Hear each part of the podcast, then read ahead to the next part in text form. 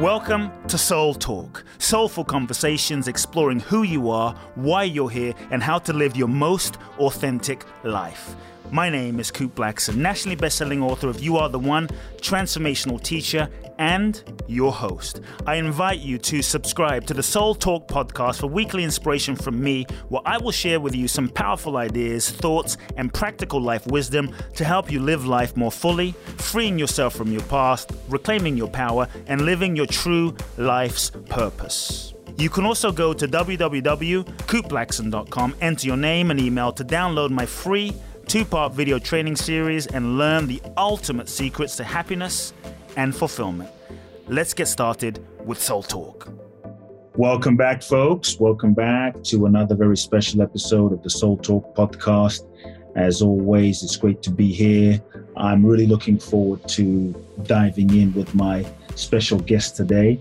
Uh, I was just telling her before the uh, interview went live with her um, that about 15 years ago, maybe more, uh, I used to uh, walk into the, or hang out a lot actually, in the Bodhi Tree bookstore in Los Angeles, California, for those of you that were mm-hmm. fans of the Bodhi Tree. And I'd go in there and I'd uh, peruse around, hang out there on, on Friday evenings and just read till the store would close.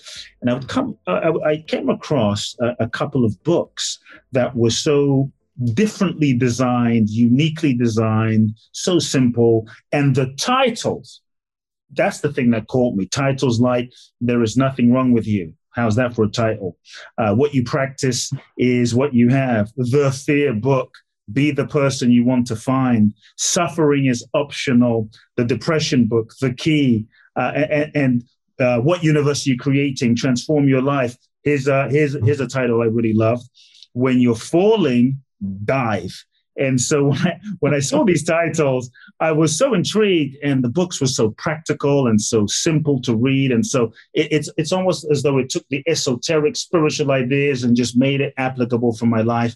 And so I devoured many of these books uh, uh, uh quite a few years ago. So I'm really excited, honored to have the author of over 20 of these books on Soul Talk today, teacher of Zen for over 35 years, the founder of the Zen Monastery Peace Center near Murphys, California, the amazing Cheri Huber. Cheri, welcome to Soul Talk. Well, thank you. Thank you. It is a pleasure, a delight to be with you. It's great to be on. I've been really looking forward to having you on and getting to meet you sort of personally, so to speak. And, you know, uh, it, I'm always excited to have people that have inspired me in some way on Soul Talk to, to get mm. a, a, closer, have a closer conversation. And so before mm. we dive in, um, I have a bunch of questions that I'd love to explore, especially in the times that we're living in today. But I would love to give people a bit of a context in terms of how did you start? How you, what what got you started in the study of spirituality and the study of Zen, Buddhism? What was that opening? What what inspired that? Was it something from childhood? Tell me a bit about you, the, your beginnings. Well, yeah, in in uh, in Zen, we would often talk about it in terms of having suffered enough. Wow.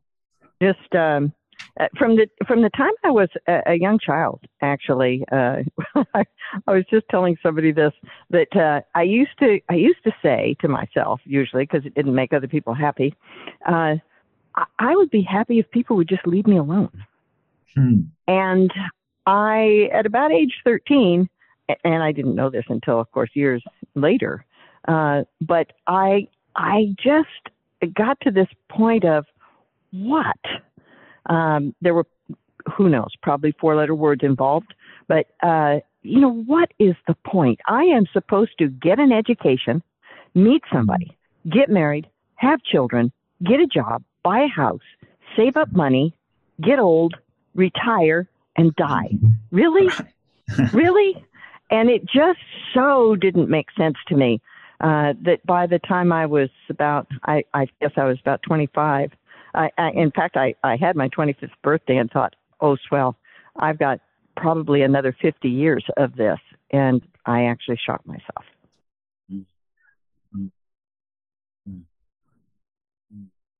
Wow. Yeah. It, it, it, because it just you know it just didn't seem worth didn't Yeah. seem worth it. Yeah. Didn't seem like it was going anywhere. And Right. and of course it, it didn't work, which Mm. you know anybody who's attempted suicide will tell you that is uh, that's a real low point Wait, wait, wait, when you ju- can't even ju- kill yourself. ju- ju- just let's hold, wait, wait a second. So I said, in, in that moment, I thought it was a metaphor you were saying that you actually shot yourself. You, you're actually saying literally shot yourself. Literally. Yeah. Wow. Uh, see, I paused, Cheri. I paused because I thought, ah, uh, it was it was more of a, a symbolic way of speaking. Tell me a bit about that. No. To, to actually Well, tell me a I- bit about that time of your life. Uh, uh, like, what were you thinking? What was going through your mind? Because there might be some folks also listening to the conversation that may feel that way as well. So I'm curious, what what, Oh, what went or, through your or, mind? or probably have. Yeah. Very likely And- have. Yeah. and, and what happened also after the experience itself. Well, so uh, you know, uh, I, I, I, all right. So I'm old. I always like to preface everything with that. Okay, I'm old, and so uh, when when all of this happened in my life, it, it was just such a different world. Um, literally, the the the difference. I mean, we think things are are happening fast now. You know, if you compare what it was like. Uh, uh, you know, uh, when I was 25 years old, that's, you know, that's more than 50 years ago. Okay. Uh, depression was not a thing. Uh, now, it's not that there weren't people who were depressed. There are probably plenty of people who were depressed, but it wasn't a diagnosis. It was, there was no medication. There was no, there was no treatment. There was just no nothing. And, um, and so to be in in a in a state so i come from a, a messed up family would be the uh the kindest way to say it you know there's every kind of mental illness in my family that anybody would ever uh want to run across and um so, so my grandmother actually committed suicide uh, by shooting herself. My grandfather Mm. was a, a raving alcoholic. My uh, aunt had eating disorders. My uncle was uh, a drug addict. You know, I mean, it was some serious stuff. And my mother was so, so, so depressed. Um, Mm. She functioned. She worked. My father was blind, and so she was the the breadwinner for the family. She had no education. She uh, left school when she was 13 years old in the depression, and so it, it was not a you know it was not a happy kind of a happy scene. And um, and then my mother, whom I I just adored, uh, was killed in a car accident when I was 18, and it just you know everything just completely came apart. And uh, I actually came to uh, living in Southern California, married and pregnant, and uh, and literally like six months uh, later, I I just looked around one day and had to realize all of these things. To this day, I can't, I couldn't tell you uh, where I got married for the life of me. Um, Wow. and so, at, any rate, um, when when I I came to, then there there I was, and um, and nothing nothing really to be done about it, and and no resources. You know, there's just nothing. I just nothing, and so um, I just uh, you know I I reached the point where I I just I couldn't do it any longer, um, and got to that another 50 years. I don't think so. Um, and so I I shot myself, and then um, of course, And so what? What? you What? your life. What, what happened? What, what? What happened? Like, like you actually put the bullet in your body, in inside, like physically Oh yeah, yes, yes. I was uh, and you uh, didn't die, quite obviously. and I did not die. Uh, I did not die. I actually, uh, uh, sorry about the gory details, but uh, the only uh, gun that I had was a rifle, and so Mm. I had to figure out how to do this with a rifle. Which I will tell you, uh, my choice was to put the uh, end of the gun in my belly button and to pull the Oof. trigger with my toe Oof. and um, so uh, it, you know it it became wretchedly painful in a in a real hurry, and uh, and I knew that I, I mean, I didn't have the the courage to hang around until I died, and um, so uh, I called nine one one, and they came and got me and took me to the hospital, and wow. so then then that was that. You know, I went into surgery, and uh, the next thing that happened for me uh, was that this man walked into my room. Now, again, these are the olden days, right? And he mm-hmm. had the cigarette hanging out of his mouth with an ash hanging off of the cigarette. And he and he he stomped up to the side of the bed, and he said, "Nobody should be able to live through what you just lived through. I would suggest really? you find out what you're doing here." And he turned around and walked off, and I found out later that he was the surgeon who had operated on me. Um, and so there I was, right? I mean, I had really mm. uh, taken blowing your life to a whole new, a whole new level. But what were you thinking? What, in the what, what were you thinking in that moment? Well, like here you are, you shot yourself. It physically, it went in, but then you went into surgery. You're still alive.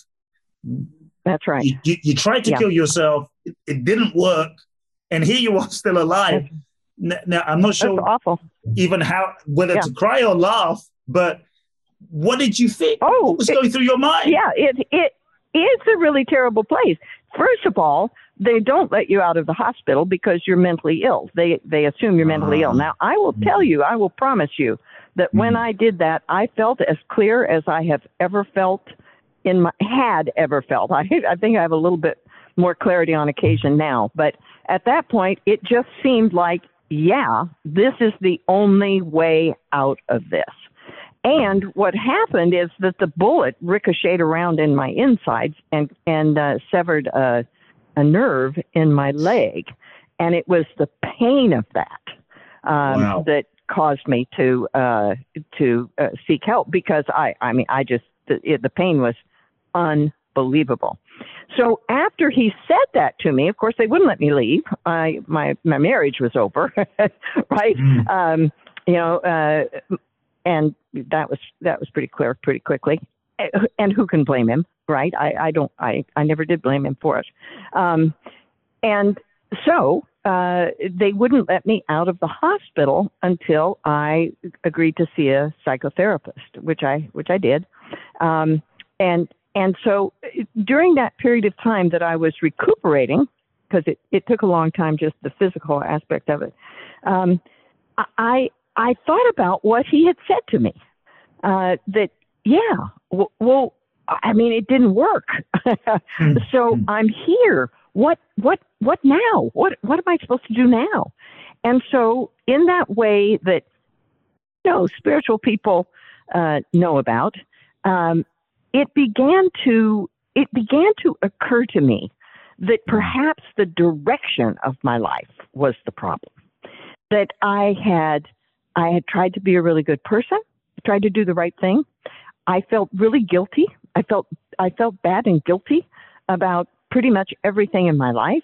M- mostly my mother uh, dying, uh, you know, my my father being blind and and abandoned, and you know, just all. But I had never tried being happy. Mm. Never. I mean, there's you know that kind of uh, unexamined assumption that if I get my life together, then I'll be happy.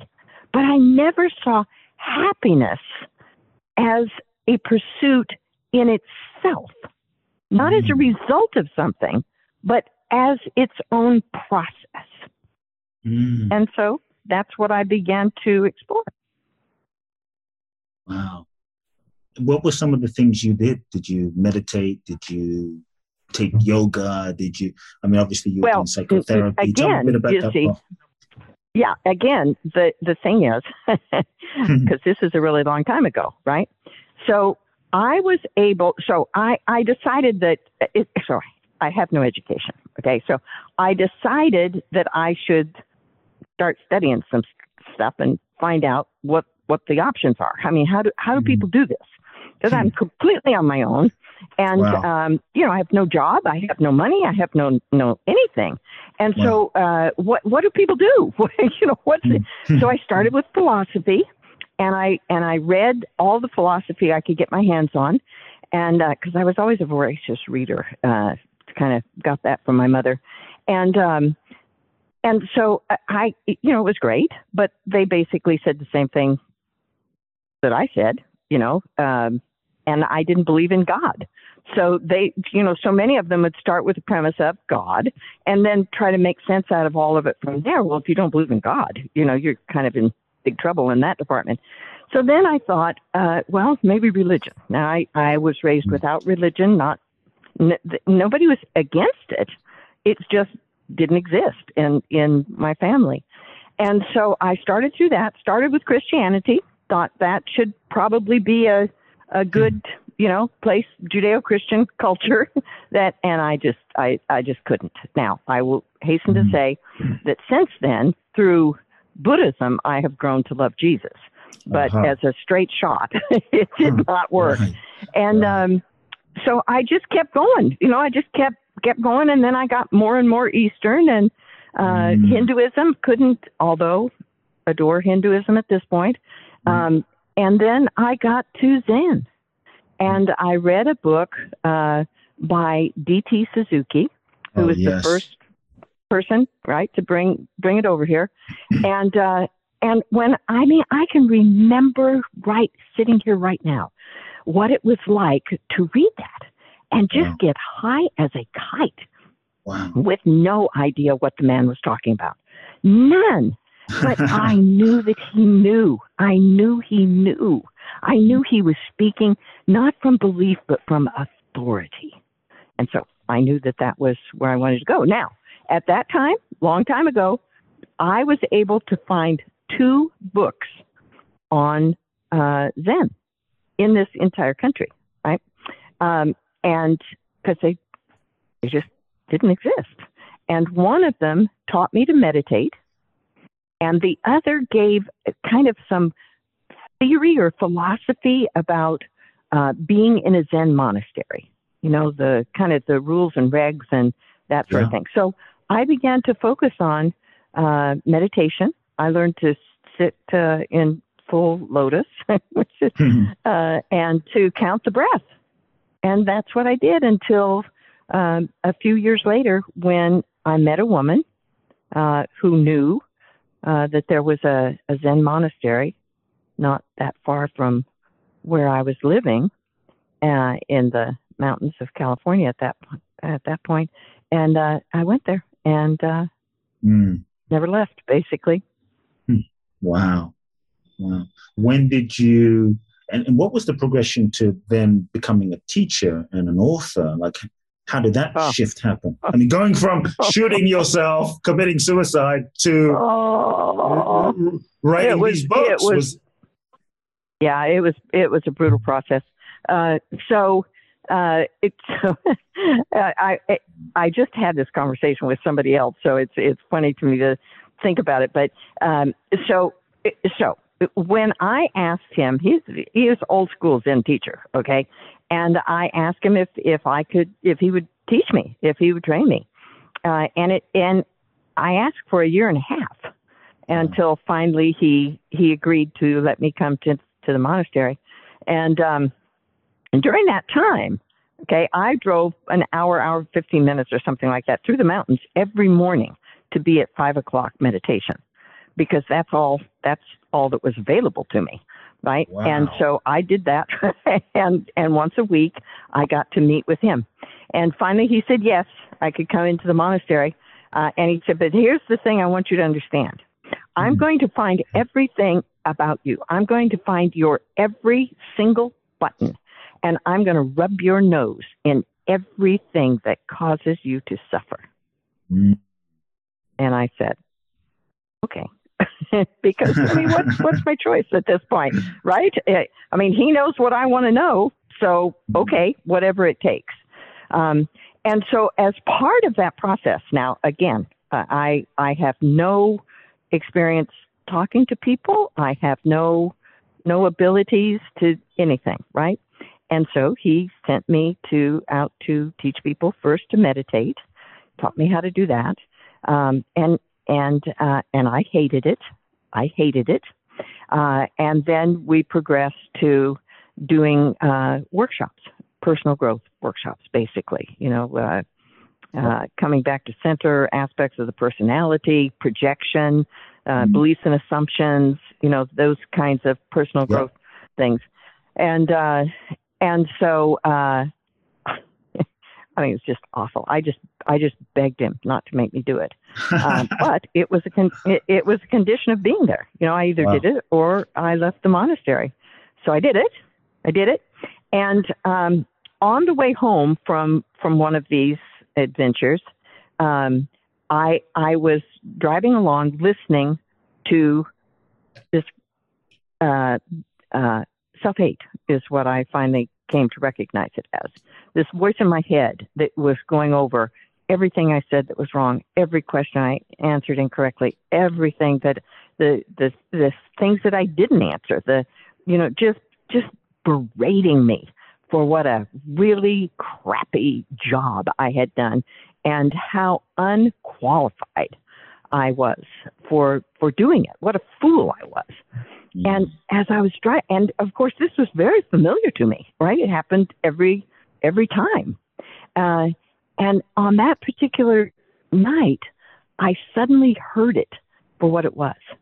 I could I could hear that that it was a voice in my head saying these things to me that I wasn't I wasn't saying them I wasn't even thinking them right I I it was saying that stuff to me and uh I it was just a you know it was an epiphany it was a a moment of wait a minute what is that what is yeah. that that's doing that now of course having read a lot of religion I realized well a lot of people call that the devil um, mm. that that's that kind of hateful, yes. malevolent presence.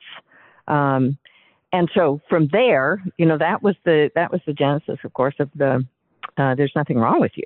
That's mm. where that's where that was born.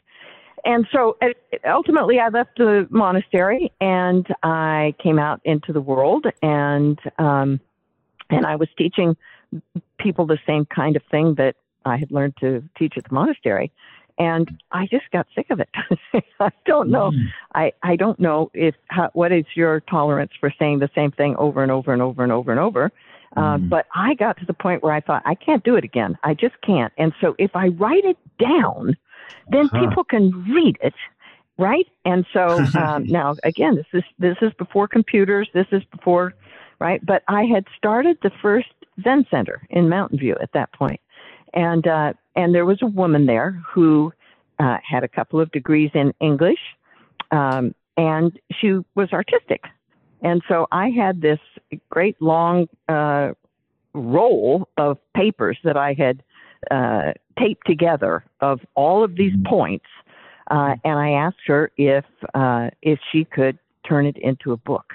Now there's no money to do typesetting, and so uh, she hand lettered it and drew the little the little pictures that went with it, and that was the key. Oh my goodness, they're just such classic gems, and, you know. But in the moment, you just, realize. Just, yeah, mm. yeah.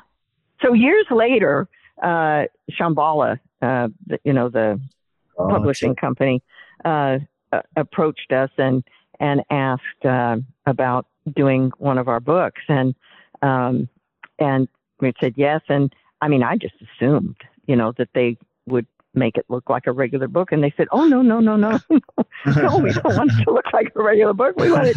And I thought, oh my gosh, talk about, talk about full circle, you know, from this, you know, hmm. people are going to laugh at this when they see it. But if I just hand it to them, it didn't even have an author, right? The first wow. four books, I think, didn't have an author because, you know, because what? I didn't make it up. I, you know, I don't need to put my name. But then when There's Nothing Wrong with You came out, I, I wanted to put my name on it because, you know, I wanted people to be able to, if they wanted to know about self hatred and they wanted to know about those yes. voices, I wanted to be able to tell them. Beautiful. So that's how that all that happened. I, I, I love hearing this story um, for so many reasons. But I want I want I want to dive into this topic of self hatred because I think that's that's a big mm-hmm. one. Uh, oh, it's for, huge. For, for, for, some, huge where, where, where, how do we even begin to deal with self hatred? Because we hear in the books, be compassionate with yourself, love yourself, be kind to yourself. Yet Sometimes yeah. we, we, we know we should be.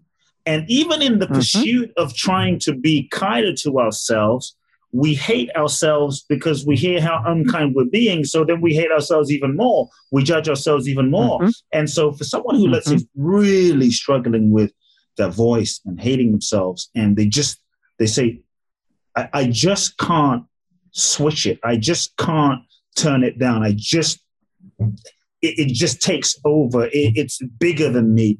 Where do you even mm-hmm. start to deal well, with with, with yeah. This well, monster I, of self hate? I think the way, yeah, I think the way you laid it out is really perfect because what we have to get, the first thing we have to get is it's not me. Ah. Once we once we realize that, and and the the way to do it is is the way that I was describing, you know, on my drive home.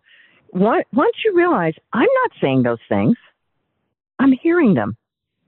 So that's mm-hmm. number one. And a classic thing of Zen is, you know, if you were doing it, you could stop it. So the fact that you can't stop it is all the proof you need that you're not doing it. Right? So as soon as we get really get that, this is a force that that I am dealing with. Now, now then we can get terribly psychological, right? And realize this has been going on literally since before we can remember. People have told us how to think, what to think, what to say, what to do, what to, okay? And if we didn't do it right, we got in trouble. And so the, the fastest way to be all right is to do to ourselves before other people have a chance to do it to us. Right. So right. I'm going to watch myself and make sure I don't make any mistakes. I'm going to know what you're going to say to me when you start criticizing me, right? So that I I'm prepared. Mm-hmm. I I know all of that. And in fact, I can correct my behaviors to to so that you you won't do that right mm-hmm. so i mean if you think about you know that was all in place before we ever hit school right uh, and so, and, and all, all that we're dealing with now is a grown up version of that, right? From a little kid, uh, you know, trying to figure out how to survive first grade, um, to trying to figure out how to survive a job or a relationship or whatever else is going on. The, the, the content has become more sophisticated, but the process is exactly the same. So we have to first realize it's not me. That's so right. That's who, right. Who is it? What is it? Well, it, it, again, you know, every religion, every psychology, every culture, for as long as there have been people, have tried to answer that question. And uh, so I don't know. you know, we can come up. I, we just call it egocentric, karmic conditioning, self hatred. It's just it, it it we have the ability as human beings. Human beings are the only thing on this planet, as far as we can tell, that can experience ourselves as separate from life. We're the only ones who can imagine a reality other than the one we're in. We we have that ability. So it in the you know on one hand it's a it's an extraordinary thing that we that we can do that. On the other hand, it's the cause of our suffering. Because and and and of course it's the whole focus again of every religion and and every psychology is that we have to be in the moment that we are inhabiting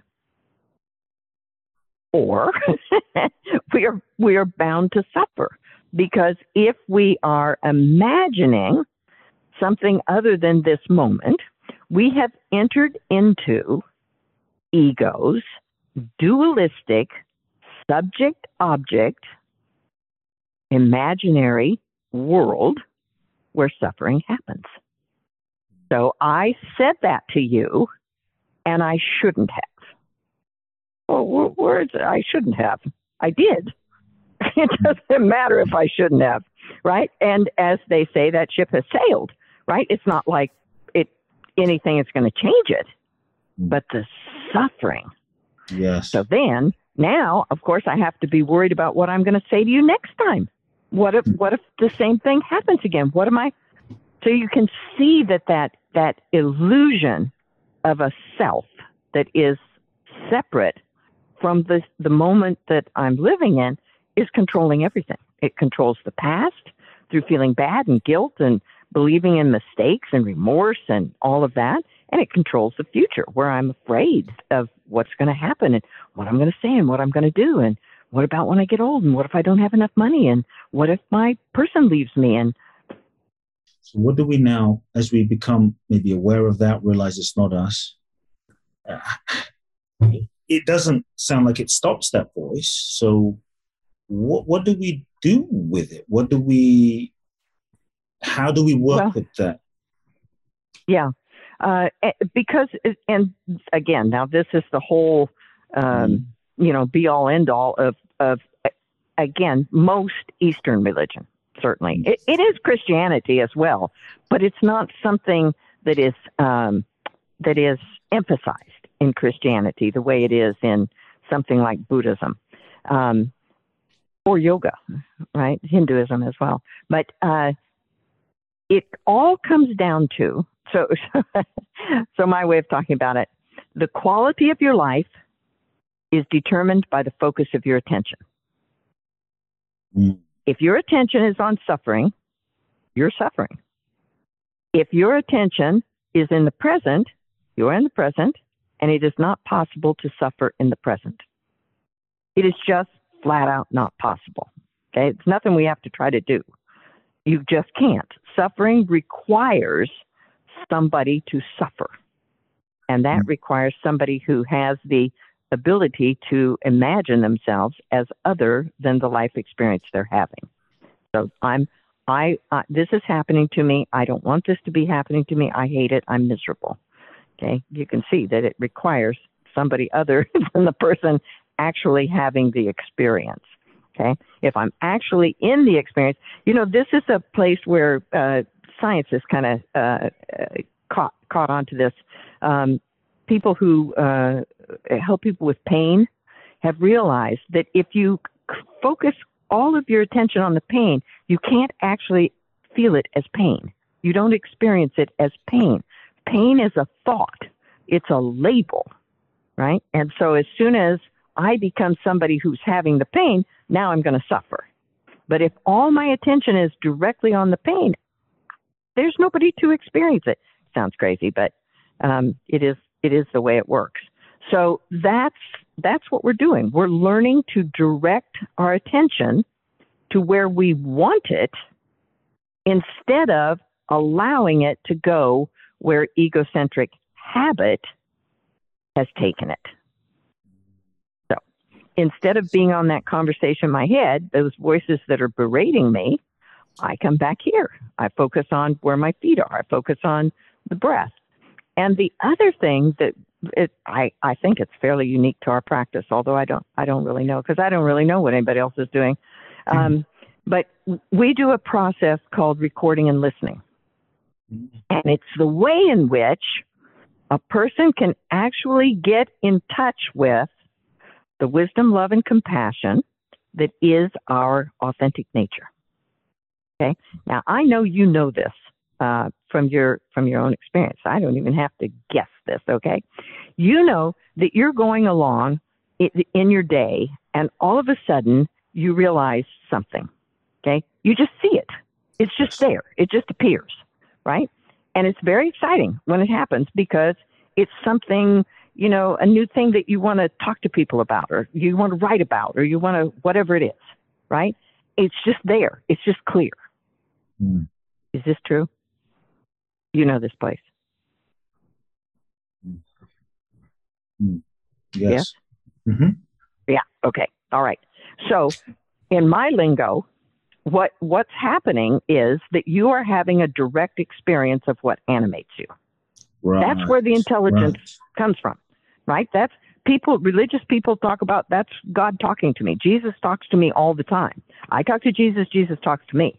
Okay, that's mm. the process that we're talking about. It's not, they're not making it up. it's really true. They are actually in touch with the unconditional love and compassion that is their nature. And they call it Jesus. I don't. but it doesn't matter what you call it. It's it's all the same process, and it has been there for as long as there've been people, and whatever their language, they talk about it the way they talk about it. But they're in touch with it. Some people are okay, and so uh, when we realize that, then what we can do is a process recording and listening. Okay, so here's how it goes. So uh, you start making recordings about all the things you love and appreciate and value, what excites you, what thrills you, uh, what makes you happy, what you think is beautiful, what inspires you. Okay, all of those kinds of things. You make recordings about those and you listen to them all the time because that is what is true for you. Those things are the things that are true for you and they bring you to the present. Okay? What you're not doing is listening to a bunch of nonsense in your head from age two to whatever, uh, repetitious, uh, just me, me, me, me, me, me, me about what's wrong and what I don't like and what she said and what he did and why it is and what's wrong with the world and what's wrong with, okay? We don't need to listen to that because that's not true. It's not real. It's not actually happening. What's actually happening in my case right now is that I'm sitting here looking at a beautiful sky and mountains and uh, huge trees and uh, that sort of. That's what's really true. And I am talking with you, and and I am here with attention where I am in this moment, and I'm happy. Mm. So I want to just interject with a question uh, to see if I can refine it for someone who might be going through something. So let's say someone they they broke up with their husband, wife, boyfriend, girlfriend, and they are mm-hmm. in this moment. They're like, Cheri, in this moment, I'm freaking heartbroken. It's painful right now. And they say, Don't tell me that I don't feel pain in my heart right now. I feel I feel pain. Or okay. let's say some, okay. someone is being Wait. abused they're, or they're being abused, you know, uh, they're in a relationship and they're being abused in, in, in this moment right now. And they, okay. they, say, they say, I feel pain right now. Don't, don't say I don't feel pain right now. So how do we deal with that? Okay. Okay. This is, this is very good because we, it, because we say it really quickly. Okay. Mm-hmm. So uh, my person just walked out on me. Yes. Okay. And, and, and I'm in pain. Am I actually in pain? Well, it feels that way. not way. so you can tell. No, no, no, no, no, no, no, no, no, no. Not until I turn my attention to a conversation in my head about the fact that my person just left and what this means and what's going to happen to me and how am I going to and what's going to and what do I okay so I'm not actually I'm not actually experiencing the fact that this person has just walked out of the house. Okay. Mm. The pain, the pain that I, what I call the pain is that conversation in my head now. Right. Okay. Right. And we, we, t- if we take this to something like they didn't just walk out on me because that, that, you know, that, what that does is tick you off. Let's face it. Okay. As soon as you get past the, the, uh, the heartbroken story, you're going to be in the tick story. Okay. Mm-hmm. Because how dare they? I really wish, I really wish they had died. Okay. Mm-hmm. Better, better dead than abandoning me, than leaving me, than rejecting me. Right. So let's say the person did die. Okay. Did die. And so I'm going to go through a process of, of facing the fact that that's happened. And in that process, I'm going to go through everything that I've ever thought or believed about somebody I love dying. Mm. And I can watch all of that happen. I can I can have attention right here watching that happen. Okay? And and so I will cry. I will be sad. I might be angry. Okay? Mm. I might be frightened because yes. what's going to and I'm, it's called the grieving process, right? And I'm going to go through all of that. But I don't need to suffer. because the suffering happens when it's wrong, when it shouldn't be this way, when it's a mistake. That's when pain, which is a legitimate human experience, when pain turns to suffering, when it turns into a conversation in my head about me, about them, about life, about how it shouldn't be, that's when we suffer. You you can we can go through the most god awful and I mean you you I'm sure you work with people uh, I know I do uh, who are are losing all kinds of partners, children, beloved pets, houses, jobs. Okay, and there's tremendous uh, upheaval, tremendous emotion that comes with that. And if they if they're if they're allowed to go through it, to really be with the person who's having the experience, rather than splitting off into this conversation in the head, then you go through it and it's clean. Okay? It's clean. And and afterwards, you know, you, you're in a restaurant and your song plays. Right? Yes. And up comes all this emotion, right? And you feel it. You feel it and then it passes. Beautiful. So, so just to be clear, you're not telling people to deny it, to avoid it, to distract Not a bit. It. Just, just experience the the experience right. without adding some sort of story or judgment to it. Just that's experience it. it. and that's the difference. That's it between between that's pain and difference. suffering.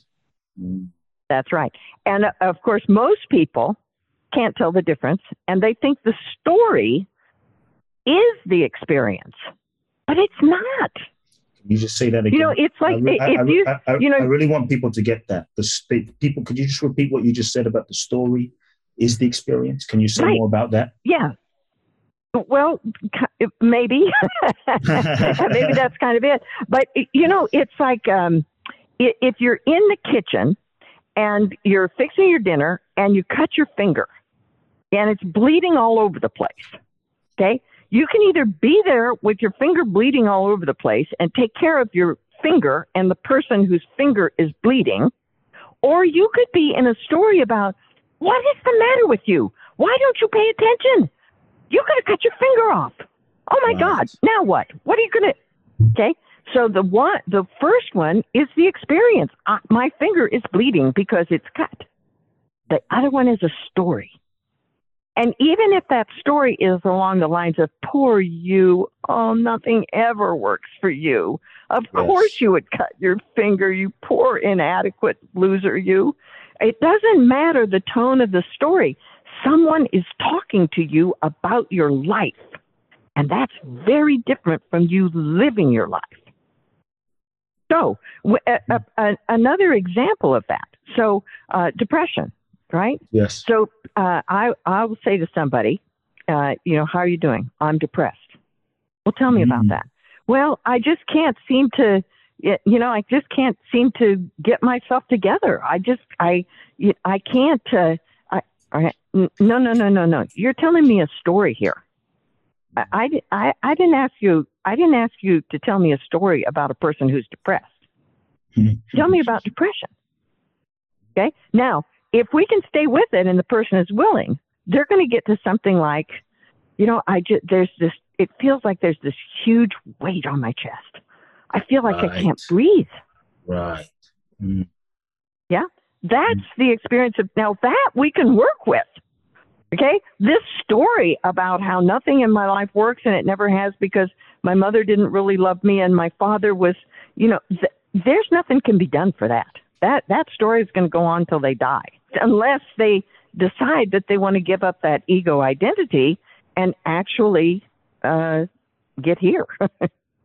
so, so before I ask the question I was going to ask, you, you triggered something about this ego identity. I was going to, uh, one thing I want to ask is why do we hold, as human beings, hold so tightly to our stories? Like I see so many people clinging so tightly to oh. the story and just it's almost as though refusing to let the story go and and, and so yes. what, what, why, why is that? And how, how to let those stories go? Because I've heard people say, just well, let it go, just drop it, just let it go, just make a choice. Yeah. And it sounds easy, and I guess technically, yeah, just let it, it go. But but it if is easy. It, but, but if it was that easy, I think we'd all be levitating and Buddhas, right? And so, well, yes, and so here's the here's the difficulty. Okay, um, and and I probably say this 15 times every day. Okay, almost nobody can tell the difference between their authentic human incarnation and ego. I think, I say, I do, I go, I stay, I, okay? People believe that I who is talking is them. And so that story seems like it's them. Yes. So to try to sort of, you know, wrap our head around, no, no, no, no, no. There's an awareness. There's a conscious awareness that is can be aware of all of that, can hmm. watch that, can sit and watch the thinking process happen, can listen to that conversation in the head. Okay, there, there, there is the experience uh, that is available to us. I can realize that I am the conscious awareness that is consciously aware of that story. Okay. Now, yes. today is different from yesterday, yes. but not to the story. Yeah. So when I'm here in awareness, everything is possible. Everything I love, everything everything, everything, everything beautiful, everything glorious is here in this moment, not in that story. And I, as conscious awareness, can experience that. I mean, it's the, um, you know, it's uh, it's being like children again. Oh, Jesus mm-hmm. said that, didn't he?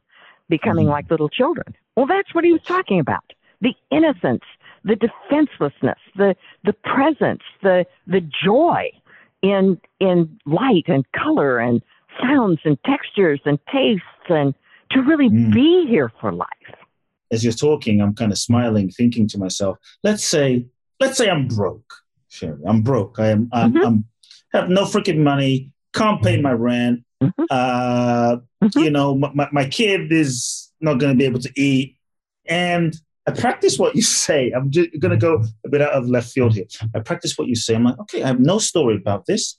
It's perfect in this moment. This moment is perfect. Mm-hmm. Here, I, I, mm-hmm. I, I, have no pain in this moment. There's no problem in this moment, despite mm-hmm. everything falling, falling, mm-hmm. falling, uh, falling down around me. My kid's starving, but I'm looking out at the ocean. The ocean is is is blue. It's beautiful, and here I am. It, is there a danger of of no losing motivation? No. It, do you get what I'm trying nope. to ask? Is can there be a danger? I do that, get. That, I do. I do. That I, may, that I may not be motivated to change my life, to nope. strive for being nope. better and successful. Nope. Explain. Explain why. Nope. I think there might be. I can't agree. I can't agree. Uh, and and here's the reason. Uh, so first of all, that's not going to happen. So people will say to me, you know, well, if you're just compassionate with everybody, I mean, mm-hmm. uh, you know, so what do we just let killers run around on the street? You know, oh come on, it, it are those our only two choices? that mm-hmm. it, all right, and so if the person were really in that place, yes, first of all, uh, I don't have any money. Uh, I, my my children are hungry mm-hmm. then if the person is really present, mm-hmm. then they are going to be open to whatever life drops in for them as the next step. Mm. If they're in a story, the chances are they won't because the chances are really good that they are invested in being that person, in being a victim. Okay? So the person who is not invested in that story is going to seek seek out mm-hmm. people who can help. And the odds are really good that they're going to be seeking that from a humble place. Yes. Not from an arrogant, uh, entitled, victimized place. People are victims because when when if I'm a victim, I can victimize. Mm. Okay, yeah, I can hate you with a good, clear conscience because I'm a victim. Okay, Right. but if I realize that the my circumstances are simply such that, uh, and it and it does, it happens to a lot of very very good people. Okay, they're going along. They they have uh, uh, they don't have that much income in the first place. I mean, in this country, this is a very common story. Okay, uh, they're barely making it. They may be working two or three jobs, probably minimum wage, and somebody gets sick, and suddenly they they can't pay their rent. They're out on the street. They're homeless.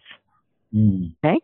So the, that person, it, it, that person, depending on their attitude of mind, uh, will will go on to have whatever life experiences they're having, and and whatever will open up for them will open up for them.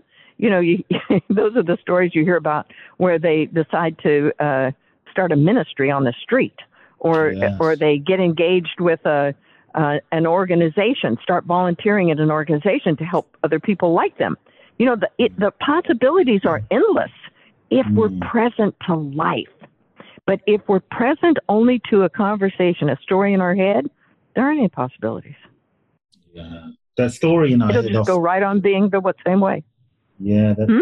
that story in our head, I think, so often is constantly telling us what we should be doing Oh, and who we should Oh, be yeah. being and the life we should be living That's right. rather than being open to what you're saying, which is being open to being present to life and allowing life to to show us. I think that's that's so true. that's right.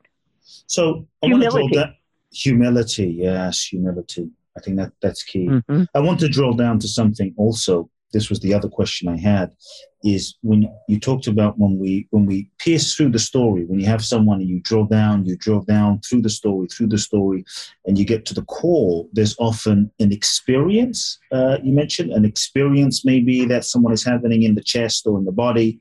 Um, when, when when when some when we get in touch, when we when we pierce through the story and we get in touch with that experience, just pure experience, no story. What do we do with that now? Well, what what tends to happen with people uh, with that because it's kind of a it's a package deal. Okay, Mm. the person who's who's who's doing that. Um, very often, what happens with people is they they touch into compassion for the first time because they're no longer identified as that ego who owns this human being who is doing it wrong, who is the wrong person, who's made mistakes, whose life is their own fault. Okay, once we drop that ego story, then then you we can see the human being for what he or she is, and there's tremendous compassion. We can see the goodness, and goodness is our authentic nature. No matter how much egos want to argue about that. Now, a lot of us have a really good ability to cover that up. Okay, uh, but it doesn't change the fact. And so when we see that goodness, you know, one of the things that I like to do with people, just a little exercise that, you know, pretty common in, in this line of work, but, uh, you, you know, just think about the, the person that you love most in the world. Think, you know, uh, the person that, that, yeah, that you love most in the world and think of the three, uh, qualities or characteristics that you would use to describe that person. Mm. Okay, well, those are your qualities. Mm. They may or may not have anything to do with that other person, Right. but you're the person who came up with it, right? You're the one who thought of it. You're the one who felt it. They're yours. It's Mm. it's who you are, not who that other person is. And so, in that kind of way, we we begin to grow toward realizing again when we're not taking ownership of this human being. You know, it's the um, uh, I think it's Robert Louis Stevenson. I always say it's him, but uh, who knows? Someday I'll look it up. Uh, he's walking down the street, and this guy's beating a dog, and and so Robert Louis Stevenson interfe- intervenes and stops him. And the guy says, "It's my dog. I'll beat him if I want to." Robert Louis Stevenson says, "It's God's dog, and I'm here to protect him." Mm. And when we have that approach to ourselves, when we realize this this is not a slave. This this human being doesn't belong to me. This is not my human to mistreat in any way that I want. This this is divinity's human, and I'm here to honor and serve. And it's a pretty easy step to getting that for everybody. Yeah, everybody is divinity's human. Every creature is divinity's creature. Whole planet belongs to divinity, and we're here to serve, to love and serve. And through that loving and service, we grow more loving, and we get to know who we are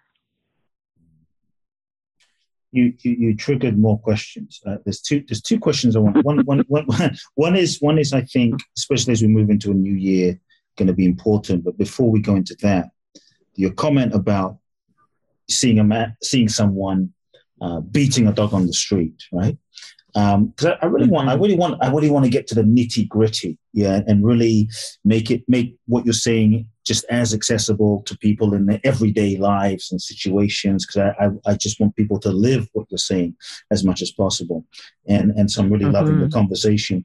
And so you're talking about stories, because then it sounds like, mm-hmm. well, is is then everything is a story in so much of how we see life and experience life. And so where is the the balance and that maybe you can sort of identify some nuances and distinctions where we look at, let's say, I'm, I'm born in Africa. My father's from Ghana. My mother's Japanese, but I spent a lot, a lot of time in Ghana. You, let's say you see, we see the kids, and we go to Ghana, we go to India, and we see the kids there, and we feel that we, we have compassion for them, and we, but, but but they shouldn't be living this way, and it shouldn't be that way, and and and how does one navigate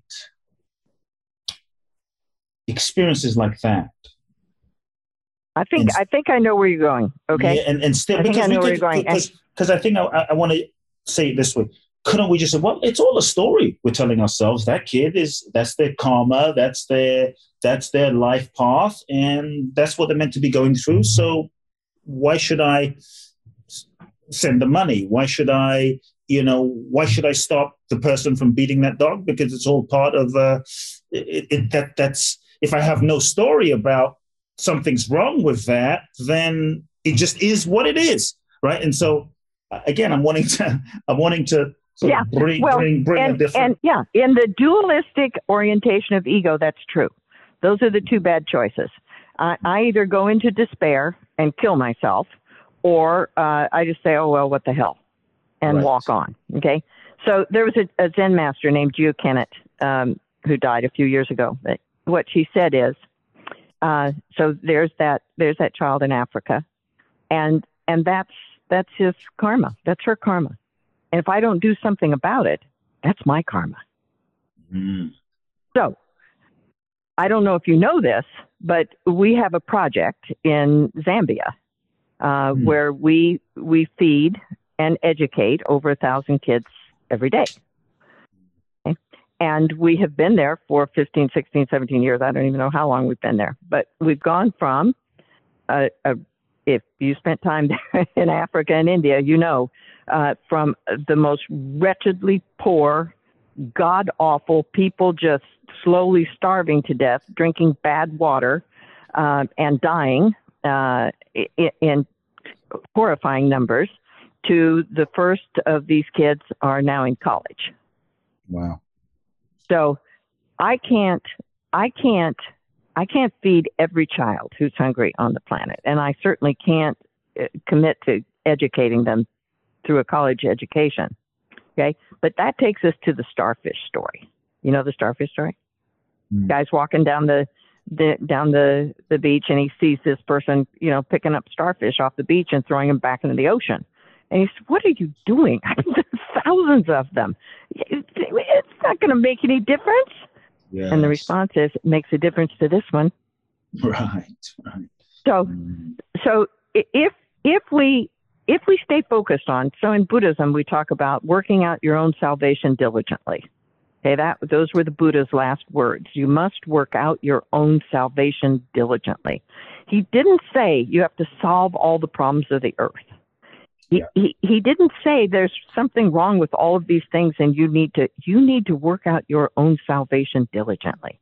And we will never work out our own salvation with hearts that are closed to the plight of others, which is not the same as failing to respect the life path of every creature. So I'm not going to say that a child born in Africa or India in a slum or in the United States in a ghetto is any less capable than I am. I'm not going to disrespect anybody in that way. And if somebody uh, needs some assistance that I can offer, yes, I'm going to do yes. everything I can. Yes, got it. I think the key the key word that I really love that you're bringing in beyond the sort of dualistic perspective is is the and. I think that was that was really key. Yes. It's, it's it's it's the and. It's the end. Hon- yes. Honoring everyone's life path, journey uh, for their own souls, right. and reaching out and from a from from a place of compassion. Yeah, from that place of compassion, even without a story that something's wrong or it shouldn't be. It's just That's and right. we hold hands, and that's beautiful. Mm-hmm. So the question I was going to ask that I'd love to, to to clarify is as as we're accepting life as it as as it arises, as we are being present to life, leading us, showing us, revealing itself in in a state of humility, which I think is so beautiful. How does one navigate intention, uh, uh, desires, dreams, goal setting, making plans, right? Uh, intentionality, uh, setting one's goals.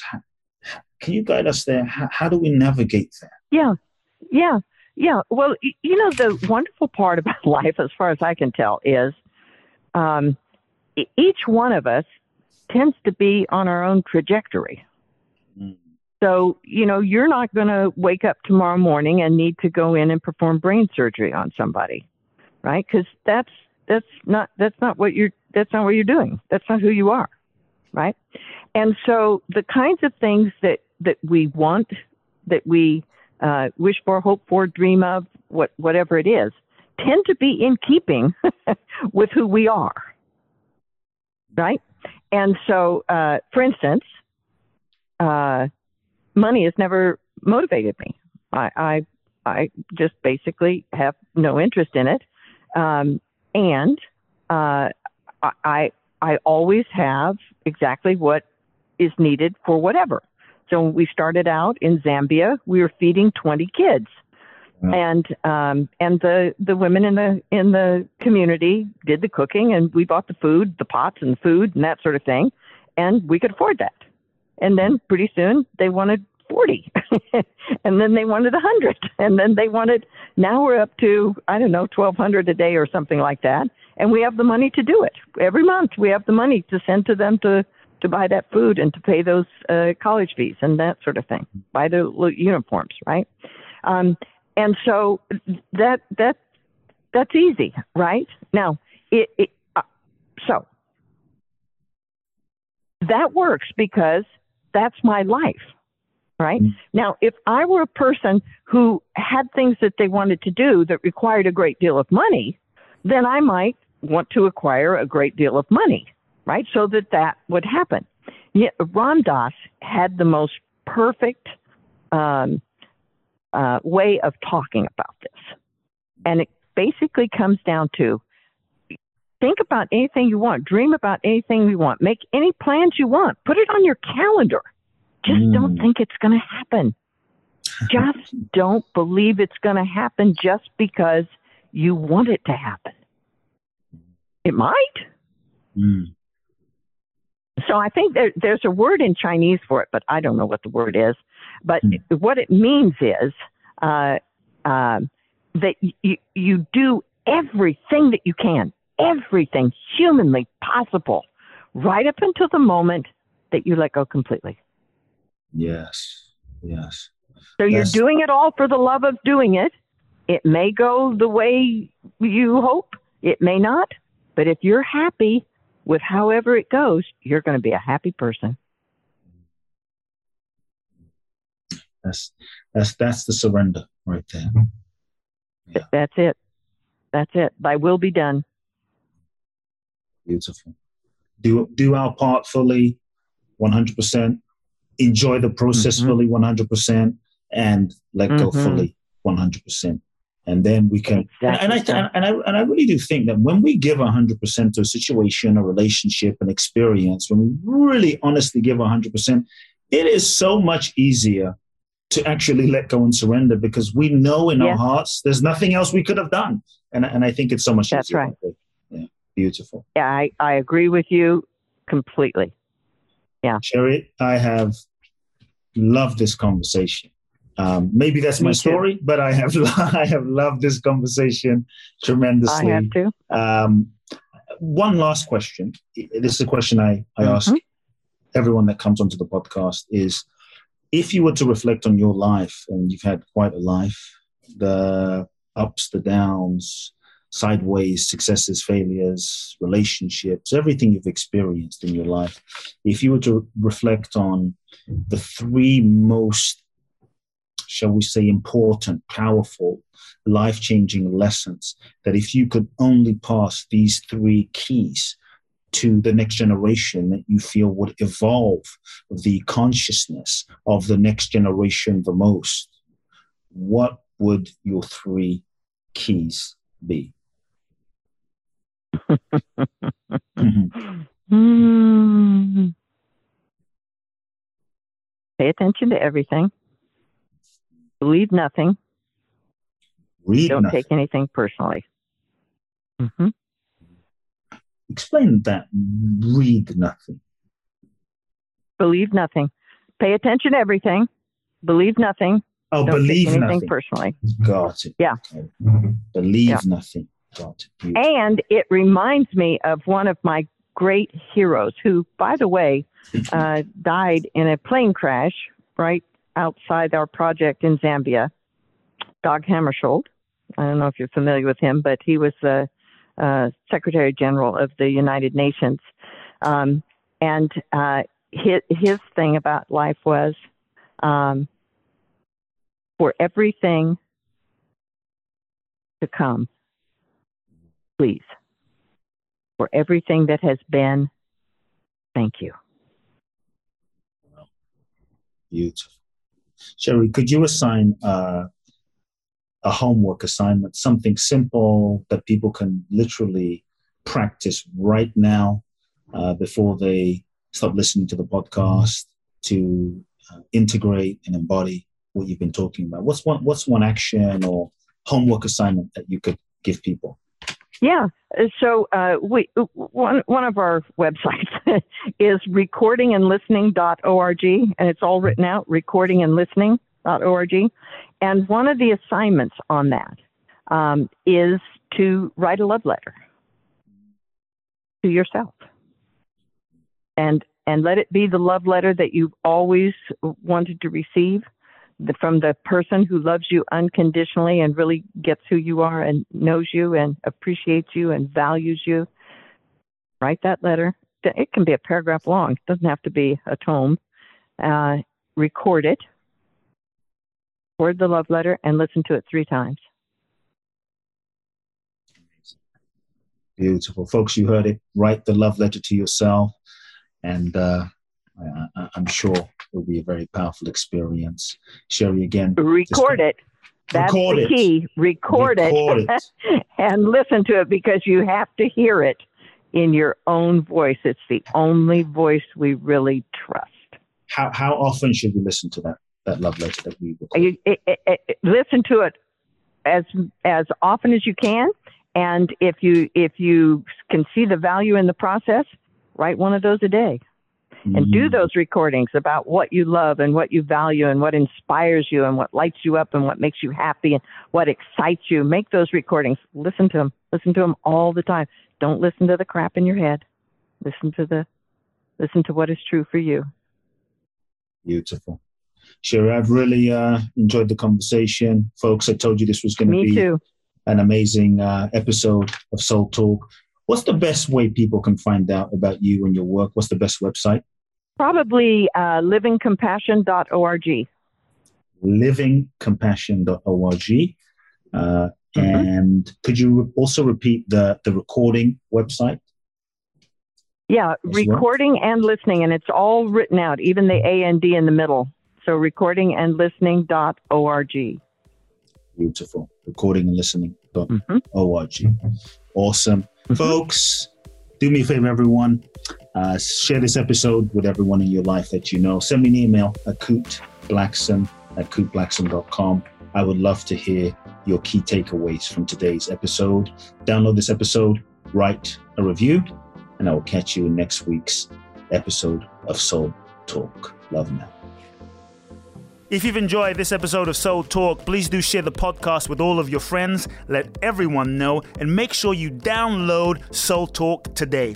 I'm looking forward to next week where I'll get to share more inspiration with you. Meanwhile, follow me on Facebook, Instagram, or social media. You can find out more about my work at www.kuteblackson.com. If you feel ready to take your life to the next level, join me at my exclusive event in Bali, www.boundlessblissbali.com, where you can find out more and apply. Also, make sure to remember to download my free two part video training series and learn the ultimate secrets to happiness and fulfillment at kuteblackson.com. Sending you all big hugs and love now.